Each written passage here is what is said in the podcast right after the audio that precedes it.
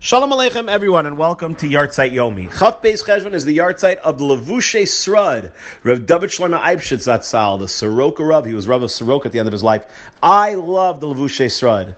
I am inspired by the Levushe Srud, and it's interesting that in one of the Yartzeit listings, it expresses that Rav David Shlomo was most well known for his work on Chumash Arvei Nachal. I'm not that familiar with the Arvei Nachal. If anyone wants to familiarize me with it and learn it with me, I'd be interested. But I am much more familiar with Levushe Srad's Parish on Shulchan Aruch. Levushe Srad is an extremely concise, short. It's like notes on the Shulchan Aruch and uh, really on the Shulchan Aruch and the Taz and the Magen Avram.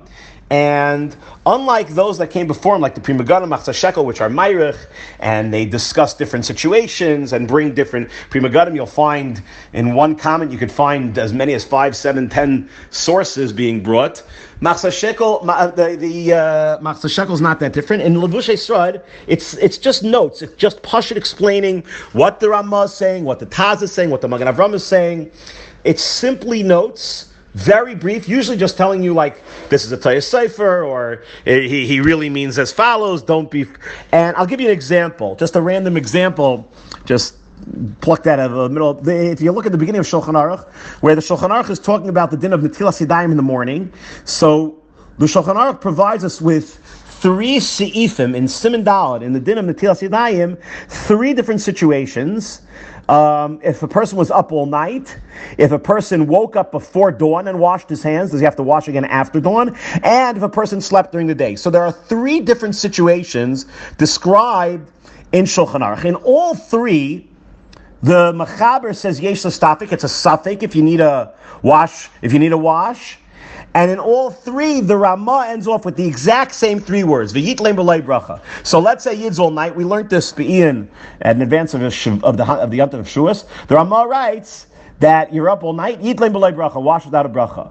Let's say a person wakes up before dawn, he washes his hands. So after dawn, maybe you need to wash again. Says the Ramah again, yit lem bracha. And in the third scenario, let's say a person sleeps during the day. When you wake up, Says the Ramah, Yit Leim bracha. Again, wash without a bracha. Says Levushe Srad, beautifully, he points out that so it looks like it's all the same thing. Yid Leim bracha. Says Rasad, no, no, no, wait, wait, wait, be careful. In the first scenario, it's just such a beautiful thing that it was left uh, that only Levushe, Levushe Srad could point out. In the first situation, a person's up all night. It's a machlekes harishainim if you need a wash your hands if you need to make a bracha, if you need to wash the bracha. It's a big arichas. The Raj beheld you need to make a bracha like plug, so you, because it's a new day, so you have to. It doesn't matter if you slept in the Rush holds. No, you never slept. You don't even need a wash. Forget a bracha. So yidlim b'lei bracha is because of suffik brachas lahakel points out the Levushe Srad that in the other situations, if let's say you already washed your hands before dawn, so we are uh, we, we want to wash our hands again. Lahaviru achra.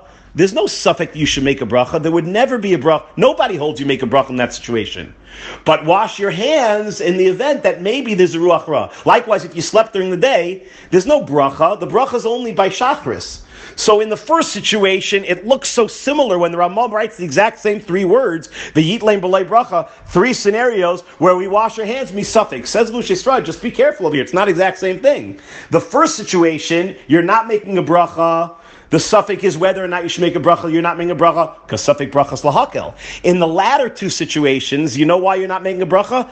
Because you're not supposed to. The only suffix is do you need a wash? So we're machmer and we wash our hands.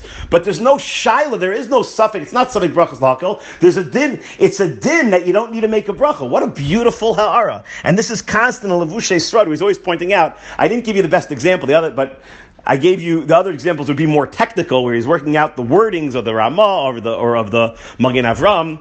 But the beautiful Levushe Srad really gives us a sense that there's an expression that we find many times in the Mefarshim, Makam hinichuli min hashemayim lo'ayrer or min hashemayim lo'haisif, that Hashem left over a place for me to say Seichel Kena B'Sar this beautiful parish in Levushe Srad. If you want to learn Shulchan Aruch without the pilpul, without a lot of rate, just push it to understand. Ramam Magen Ram Taz comes along Levushe Srad and he does this magnificent, phenomenal job. Baruch. You know why? Because we'll get an inspiration that we always, each one of us, have our portion, have what to add to the Torah Hashem, to the Torah that was given to us. Every one of us has a portion that we could bring and be and and fulfill our portion in explaining the Torah in our own way. Zechusa Yagin Aleinu.